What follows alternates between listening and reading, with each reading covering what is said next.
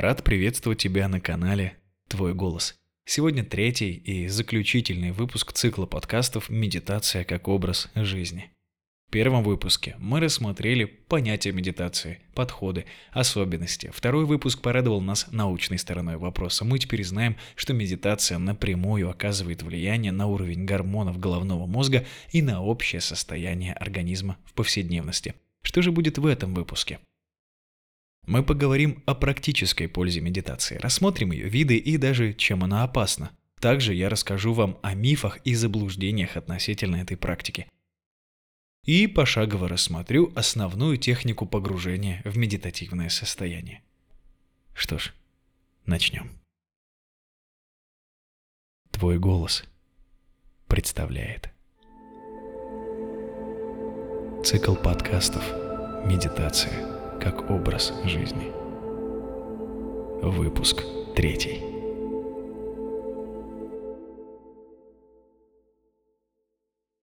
Для начала рассмотрим практическую пользу медитации. Все мы знаем, за что отвечают наши полушария мозга. Правое – это образное мышление, внимание, творческая деятельность. Левое – логика и аналитическое мышление. И, конечно, многим известно, что именно левое полушарие доминирует большую часть времени. Приводит это к тому, что в большинстве своем мы относимся ко всему с сугубо рациональной точки зрения, руководствуясь принципами выгоды. Но мы игнорируем и, более того, забываем об эмоциональных потребностях и творческих порывах. Это, конечно, приводит к стрессу. А стресс – к депрессии. Так в чем же здесь польза медитации? В том, что она, прямо сказать, выключает левополушарную деятельность. Это происходит за счет того, что при медитации мы находимся в состоянии выключенной мысли и к тому же мы недвижимы, из-за чего левое полушарие погружается в состояние 50% сон, 50% бодрствования. Регулярная медитация восстанавливает баланс между правым и левым полушарием и снимает стресс. А раз уходит стресс, то значит нормализуется гормональный баланс, сон становится легче, энергии хватает для продуктивной деятельности, легче сбросить лишний вес, уровень общего тонуса организма повышается. Отсюда вытекает несколько приятных бонусов. Человек чувствует спокойствие – возникает четкое ощущение присутствия здесь и сейчас, в конкретном моменте, и удовлетворение жизнью. Во время медитации происходит избавление от негатива, включая информационный мусор, возможность взглянуть на проблемные ситуации, пугающие и вызывающие стресс, свежим взглядом. Возникает привычка мыслить оптимистично, плюс появляется уверенность в своих силах – Медитация помогает абсорбировать болевые ощущения при хронических болях. Медитацию также советуют как дополнительное лечение психосоматических и раковых болезней. Перейдем к видам медитации. Видов медитации существует множество. В общем, как и всего на свете. Но вот три самых распространенных из них. Первый вид – Медитация памятования. Традиционная буддийская медитация, сочетающая обилие техник. Главный и самый известный принцип – правильное дыхание. Медитация происходит так, что человек дышит носом и сосредотачивается исключительно на этом процессе и ощущении воздуха, наполняющего его тело. Второй вид – дзадзен – Традиционная сидячая форма медитации в Японии, присущая дзен-буддизму. Во многих японских монастырях считается единственным способом достижения просветления. Техника выполнения дзадзен-медитации. Нужно сесть на подушку для сидения. Она называется дзабутон. Скрестив ноги или в позу лотоса. Соедините руки и сложите их перед собой – Спина выпрямлена, глаза полуприкрыты, рот закрыт, дыхание брюшное. Когда сможете глубоко дышать через нос, считаете вдохи и выдохи, сосредоточившись только на этом. А со временем пропадает и осознание процесса дыхания. Самое важное здесь – соединение трех элементов. Правильной позы, правильного дыхания и правильного состояния сознания, что успокаивает мысли и проявляет истинную, изначальную природу человека. Один сеанс дзадзен называется Иссю, что соответствует времени горения ароматической палочки. Примерно 30-40 минут. Третий вид. Трансцендентальная медитация. Современная техника. Основателем является Махариши Махеш Йоги. Он готовил учеников и инструкторов с 1975 года. Считается самой распространенной в Европе техникой. Основана на многократном произношении специального слова, мантры или звука, например, «Ом». Другие известные виды медитации. Кундалини – раскрытие чакр.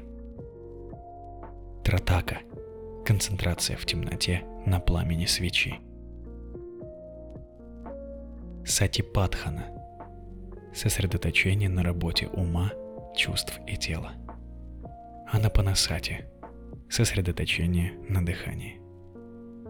Випасана – сочетание сатипатханы и анапанасати с целью достижения внутреннего прозрения.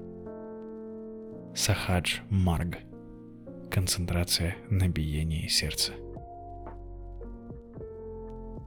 Большинство техник характеризуются общей чертой – повторение действий в течение длительного времени, которые в итоге приводят к состоянию максимальной концентрации –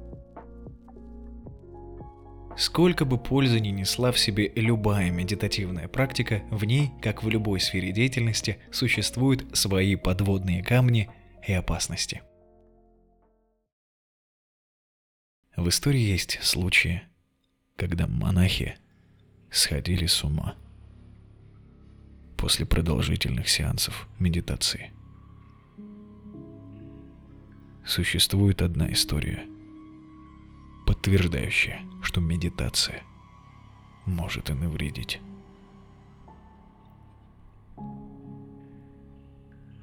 Две тысячи семнадцатый год. Американка Меган Вогт отправилась на 10 дней в йога-центр на ретрит.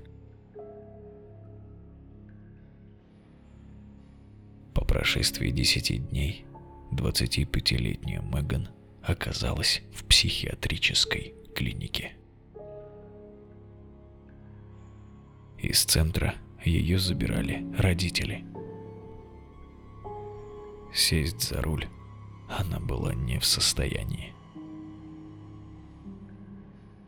Ей казалось, что все, кто ее окружают, ее собственные психологические проекции. Она с трудом могла отличить реальность от воображения и говорила, что должна умереть. После лечения ее состояние относительно стабилизировалось. Но ее мысли постоянно занимало то, что произошло на ретрите. Прошло 10 недель, и она покончила с собой бросившись с моста. Дело в том, что на пути к просветлению человек проходит стадию, которая называется темная ночь души. Внутри этой стадии человек не только сталкивается лицом к лицу с болью и страхами, но и примиряется с мыслью, что мир — иллюзорен, а все сущее не имеет никакого смысла. Состояние от осознания таких вещей может длиться месяцами, Скорее всего, это и послужило причиной психического расстройства несчастной Меган и ее последующий суицид.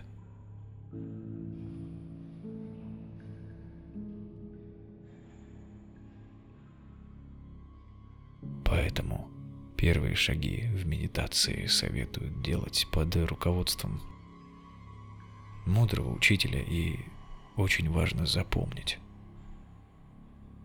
что медитация является не просто эффективным средством избавления от стресса, это могущественный инструмент для исследования чертогов разума.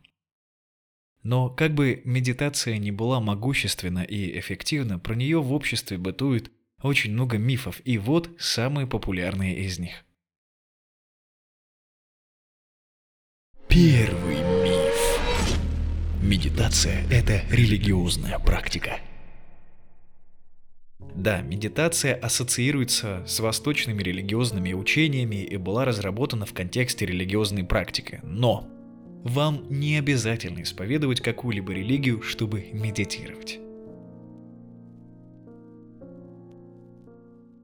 Второй миф. Медитация требует следовать ритуалам. Не требуется носить специальную одежду, искать уединенное место или зажигать благовония. Такие и подобные мелкие ритуалы лишь помогают выработать привычку, так как создают определенную атмосферу и, возможно, помогают погрузиться в медитативное состояние чуть быстрее. Но они не становятся необходимыми атрибутами и выполняются по желанию каждого человека. Третий миф. Перед медитацией нужно очистить разум. Дело в том, что далеко не у всех людей хватает опыта, чтобы по щелчку пальца очищать разум. Мы непрерывно о чем-то думаем, такова природа человеческого разума. И в процессе медитации в голове всегда будут крутиться навязчивые мысли. Но бороться с этими мыслями вовсе не нужно – когда вы начинаете вести с ними борьбу, вы отвлекаетесь от главной задачи – концентрации. Их нужно просто принять и разрешить им быть. То есть, естественно, протекать через поток сознания. И далее мягко возвращаться к вниманию на дыхании. В этом и заключается суть практики. Четвертый миф. Во время медитации нужно сидеть в позе лотоса. Да, кстати, эта поза называется падмасана. Существуют и лежачие, и сидячие, и ходячие медитации, и даже медитации при выполнении каких-то активных действий. Только это уже говорит о том, что нет необходимости быть в позе лотоса. Если у вас плохая растяжка, что же вам теперь забыть о медитации? Нет, вариантов много, главное держать спину ровной. Но не пережимать легкие и не затруднять поток дыхания. Пятый миф. Требуются годы, чтобы научиться. Ясно одно. В этом мире все субъективно и индивидуально, но вам не потребуются годы, чтобы научиться медитировать. Это не силовая тренировка. Да, практика медитации, как и любая другая, тоже требует определенных навыков, регулярности выполнения, но чтобы годами входить в такое состояние, нужно очень редко уделять этому внимание. Например, 5 минут раз в неделю. Вот тогда да, возможно, это займет годы. Один из главных принципов – не осуждайте себя за мысли и чувства, возникающие в процессе. Ни в коем случае. Шестой миф.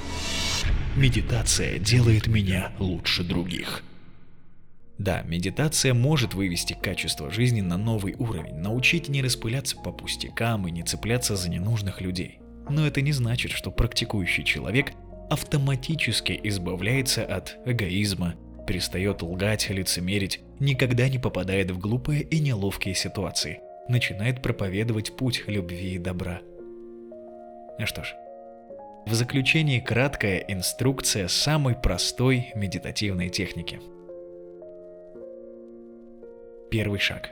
Займите сидячее или лежачее положение тела. Главное не скрючиваться, не сворачиваться, не сутулиться и держать спину прямо. Иначе дыхание не будет ровным, а это важно.